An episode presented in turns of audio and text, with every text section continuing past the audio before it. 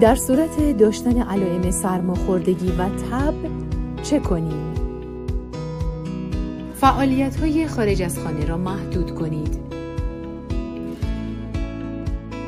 به جز دریافت مراقبت های پزشکی به محل کار، مدرسه یا محل های عمومی نروید.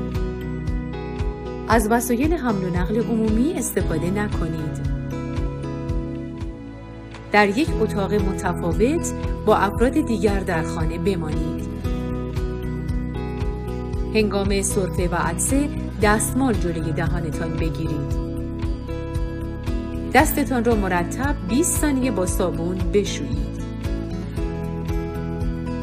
از اشتراک وسایل خانگی مانند ظروف، حوله و ملافه خودداری کنید. علائم بیماری به ویژه تبتان را کنترل کنید. اگر بیماری رو به وخامت است، سریع به مراکز درمانی مراجعه